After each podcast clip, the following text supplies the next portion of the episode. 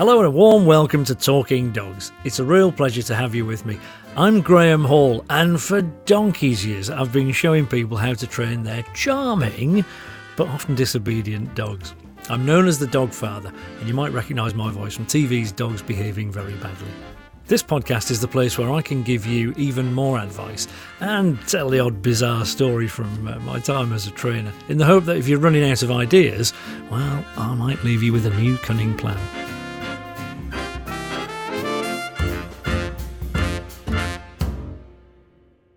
Think all dog owners know what we mean when we say that a dog's got the zoomies. Now, you might have a different name for it, but it's that time of day when the dog goes absolutely crazy, darting around every corner of the house, jumping from sofa to floor to flower bed. And today, I want to talk about some different situations in which your dog might be overexcited or over aroused. So, first up, here's a really common one from Mandy. Hello, Graham. I have two border terriers, not related, both aged eight years old, a male and a female. For some time now, when we get ready for a walk, they start whining and barking as soon as I start to get ready. It's impossible to leave the house without the noise level escalating, and they only really calm down and stop once we're clear of the house. I've tried slowing the process down, but without much success. Wondered if you could give us any advice to help. Thank you. Hello, Mandy. Um, it sounds as though, from your accent, I'd say you're from the northeast, um, and you've got a couple of border terriers. Of course, they famously come from uh, from Northumberland and just into the Scottish borders. So uh, that's kind of interesting. Oh, just to me, anyway. So it's a it's a very very common one, isn't it? Uh, every time we go to, um, to to get up to go for a walk, particularly to walk the dog, they get uh, overexcited. And I think a lot of people will recognise that. Sounds like yours is sort of spilled over into literally every time you get up to go. You talk about slowing things down. I think that's right. I think you're on the right track with that. But I'd be interested to know what signals you're sending out while you're doing that, right? It's really easy to sort of inadvertently reward dogs when they're getting a bit uppity, right? So, for example, uh, you, you, know, you go to get your uh, your keys or something like that, and they start to jump up and back. It's like, yeah, come on, come on, be a good boy, be a good boy, good girl. Uh, quite natural for us to do that because think about what the dog's hearing, you know. Oh, oh, you, you uh, good boy, good. Uh, you love it when I do this, right? Okay, and that then becomes a routine because dogs are really into routines. Slowing things down is good, and breaking things down. So what I would do is I'd look at your routine, and I go, right, what do you do? Well, I stand up. Right, that's the first thing when they start to go, you know, or even before that. By the way, it may be that you say something. So many years ago, I lived with a Jack Russell who was he would bark like yours every time you, you went to go. I realised that before I was about to pop to the shops or something, I would say, right then, it's a sort of, I suppose it's a northern thing, isn't it? Right then. And then I'd go and pick up the keys. He was reacting to the right then before I'd even moved my bum off the sofa. So look at your routine and really analyse that. So this happens, then this, then this, then this, then this, right? So I stand up, I, I, walk over there, I get my keys, pop them in my pocket, I get my handbag in your case, perhaps, whatever it is, right? And then each one of those you need to break down. So it's can I stand up without them kicking off now? So we stand up, uh, no, you know, break that down. Got that right. Okay, they've stopped doing it now. And we're rewarding them for being calm and not uh, kicking off. Yeah. The thing that's so easy to forget is to reward the right bits. So I don't want you rewarding the wrong bit by accident. But what you do is you say to yourself, what they're doing, they're jumping and barking. Okay, what's the opposite? Paws on the floor and being quiet. Right. So what are we going to reward? Well, obviously that. So you work to a system where you're actually going, ah, no, no, without getting excited yourself, because that will never work, right? They then go, hmm, like pause for thought, you know, it's not going to last forever. But you then go, oh, Good. Oh, that's nice. Maybe you sit down again. So stand up again, sit down, stand up, sit down. So there's a lot of work to do, but the, it's the secret is yeah, slow it down, but break it down. I would say, and make sure you get your signals at the right time. What you mustn't do is just start screaming and shouting at them. You don't sound like that sort of person to me, but it's very common when dogs are losing the plot that the humans lose the plot as well, and that ain't ever going to work. I helped somebody with a problem that sounds exactly like yours on dogs behaving very badly on Channel 5. And you can find the back episodes on My 5. And it was a French bulldog who wouldn't let people out the door. So he was literally jumping up, um, sort of waist height, and just nipping at all sorts. And what had happened is, is that that routine had become supercharged with lots of excitement. So I think they'd had a bit of advice, really, which was uh, to get out the door, what you do is you grab some treats, throw them over there, and then you belt out the door. And that speeding things up, it just made him more and more excited. Well, you know, dogs are faster and more agile than us. So um, actually, during the filming, the, the lady got a finger bitten a little bit because he, he sort of jumped up in his excitement to try and get the treat and he caught a finger. So excitement is the enemy. We fixed that, by the way, by doing exactly what I'm suggesting here, breaking things down. You know, can you stand up? Great, we've got to that. Okay, now could you walk to where the keys are. No, all right, let's try that again and again. We fixed that. Okay, so it took a couple of hours, quite intensely, really, with me sort of coaching all the way along to get to the stage where you can stand up, get your keys, walk to the door, put your hoodie on. That was another thing. Open the door, get outside without him going bananas. So it's all possible. And if you're after a bit of inspiration, I think if you look back through, you'll you'll find that. I think that was in series two if you've got a dog who does a bit of that and you're sort of taking the view that well yeah he doesn't it's a bit of a nuisance but you know just just get out the door so i can either get to work yourself or walk the dog. And you're living with it. I would say actually i challenge that really. I think if you take the time to get them calmer before you get out the door i'm particularly thinking now when you're taking them out for a walk it pays dividends when you get out for a walk because instead of starting that walk with a super excited dog, you're starting with a calmer dog and the rest of the walk tends to follow suit. So if you're struggling with your walking, and this episode today is not so much about walking, but just a thought that if you've got an overexcited dog before you get to the door, you might want to look at that. It'll take a bit of time to train, but to be honest, I think that's time well spent.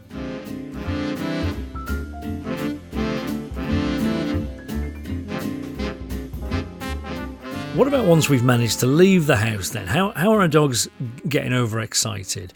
Um, Louise has emailed me about her nine year old cockapoo, Mario. Uh, now she says, when we go for a walk in the town, there will be my two children, my mum, my dad, and myself. If some of us go in a shop and one stood outside holding the dog, when we come back out, it's like he's not seen us in years. Um, we also like to go to the beach, and it's not always appropriate for Mario to be let off lead, fair enough. Um, when someone leaves the pack to search for shells or have a paddle, uh, he barks non stop and he just won't relax. Is this a sign of a dog with anxiety? Good question.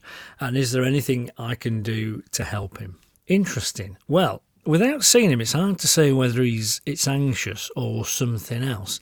If I was a betting man, I'd say it's something else. I reckon he's being a bit bossy. I might be wrong. It sounds very much like he's kind of going, Oi, you lot, where you going? You can't go. Come back, come back, you know? So, uh, cockapoos, if you think where they come from, you know, Cocker Spaniel, famously busy little dogs, always on the go. Poodle, they're pretty sharp, pretty clever. So I, I, certainly have seen anxiety in cockapoos, and I wouldn't rule it out. But yeah, my gut feeling here is more that actually he's probably at it, you know. So the thing is, he's getting he's again he's getting overexcited, which is what we're talking about today, isn't he? First things first, something I've been dying to say for ages is this: um, in our country, we think excited dogs are happy dogs, right? And if you don't believe me, try this. Um, Imagine, if you will, a happy dog, right? You got that image in your head? Happy dog. What does a happy dog look like? What's the first thing that you would say about a happy dog if you were asked to describe it?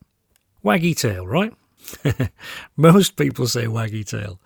A waggy tail, yeah, could be. If it's that kind of waggy tail that comes with a whole body wag and a whole, he's all going, yeah, yeah, maybe. But not always. Waggy tail really is just excitement. Now that could be happy, excited, sure, and it could be different kinds of excited. It's like I'm, I'm getting a bit, I'm losing the plot, and I'm, I'm, you know, like a human who's had a bit too much coffee, um, or anxious, and all sorts of things. We just think of excited dogs as happy dogs, and they sometimes are, but not always. But here's the thing: dogs can be happy and calm. I mean, we all know that, right? So if I ask you to think of a happy dog, for most people at least, the last thing in their mind is chilled out, in front of the fire, at your feet, or on the sofa with you while you're reading a book. That kind of happy, calm and happy. So, what happens is when we see dogs that are excited, we kind of like it because we were told that they were really happy. You know, and if, if most, you know, puppy classes, it's all the whoopee do excitement stuff, isn't it? You know, and, and I, you know, been there, done that. And I'm certainly not knocking anybody because there is a time when you've got to be whoopee do excited to get your dog to come back to you but excitement's not everything. And what we usually do, again, and I think it's a British thing in particular, or English speaking thing, is that we rev them up too much and then we have problems.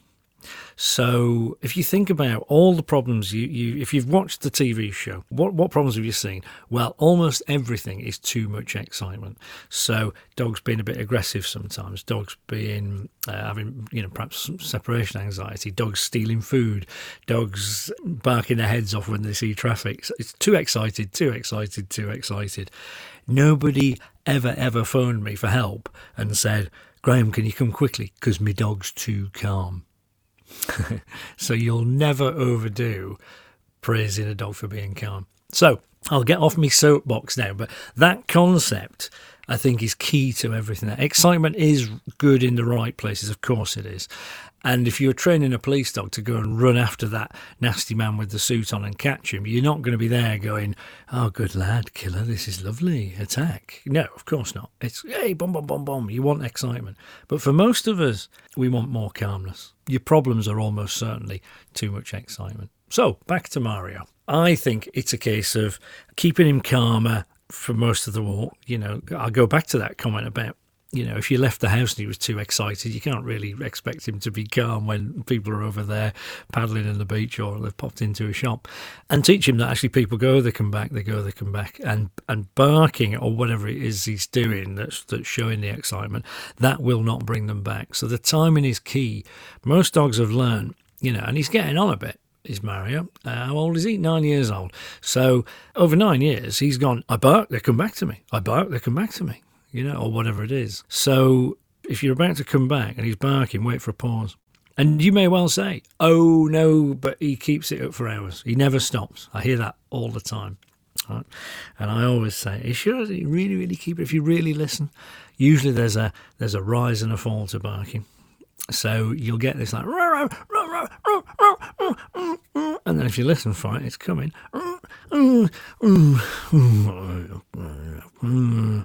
And then there's a bit of a low, yeah, if you're with me, and then it's like, he's away again, yeah. So think of it as a graph; it's rising and falling. If if you go back to him or reward him in any way, give him what he wants when you're at the peak of the barking, which is often the way, by the way, because outside shop you're embarrassed. It's like, for goodness sake. So it's like, so you bell, yeah, yeah, I know, I know. Come on, come on, good boy, right? Good boy. Hear that? Yeah. We just rewarded him by coming back and telling him he's a good boy when he's barking at his worst. What we should do actually is ride the storm a wee bit, wait for that. Mm, mm, mm. When you're down there, it's like, oh, good lad. Now I'll walk back. And if you did that consistently, he starts to go, do you know what? I used to bark to get what I wanted, but that seems to be broken. Recently, weirdly, it seems as though if you're quiet, they like it. Who knew? Humans are weird, right?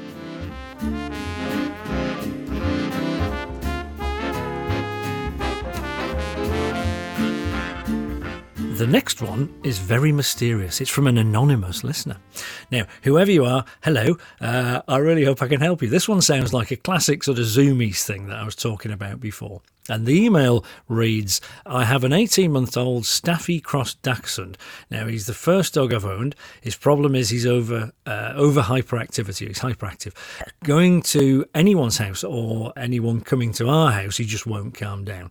He could keep going for hours trying to jump up, bite sleeves, or uh, any bit of hanging clothing he stays hyper around other dogs. He never relaxes, and we have to separate him if he if we visit other homes with dogs because it would literally go on all day trying to play.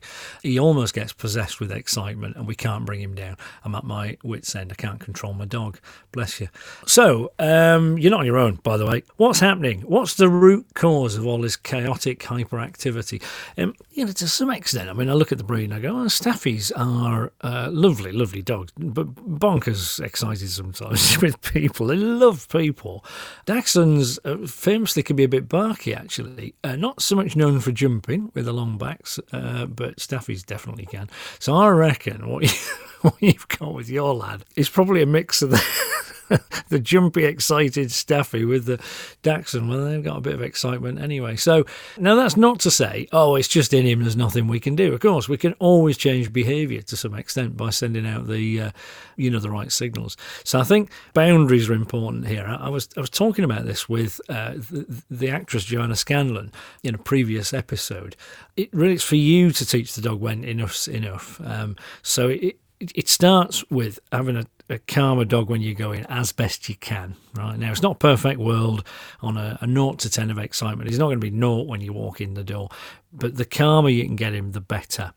Um, and then it's a case of no, that's not going to work. Uh, and then you know, if need be, take him out. So one of the ways of putting a consequence in for bad behaviour is you take away a good thing, right? So we don't need to be talking about punishing dogs in the sense that we're adding in a bad thing if that makes sense. So the good thing for him is he clearly likes to be with the other dogs. He's getting overexcited because he loves it. So if you went to your friends and said, "Look, we're going to do this slightly weird thing, but please humour us if you don't mind," we're going to go in. He gets too excited. No, you're out. You're blowing it. And it is that attitude, not nasty, not shouty, just uh, no, take him out. You know, give him a bit of time out. Used to do this in, in puppy classes, by the way. A uh, bit of time out just for a sec I'll come back to that in a second. And then bring him back in again. It's like, yeah, good. Like, And as they start to sort of realize that, okay, so if I'm overexcited when I'm in here, I'm going to get kicked out. And if I find myself outside, if I calm down, the, the quicker I calm down, the quicker I go back in. By the way, in the puppy classes, I never used to take them out of the room. It was literally, let's just bring you over here, right? Settle down, wait yeah, and you can almost feel them kind of going. Mm, mm. It's like right, good. Let's try again. Right, and the try again thing mustn't feel like an explosion. You wouldn't simply go right, off you go, bomb. You know, it's like right, let's try again. Let's introduce. Okay, oh, too excited, you're blowing it. You know, and it's backwards and forwards and backwards and forwards. If you watch the TV show, you might have seen me doing a similar thing uh, for a different behaviour.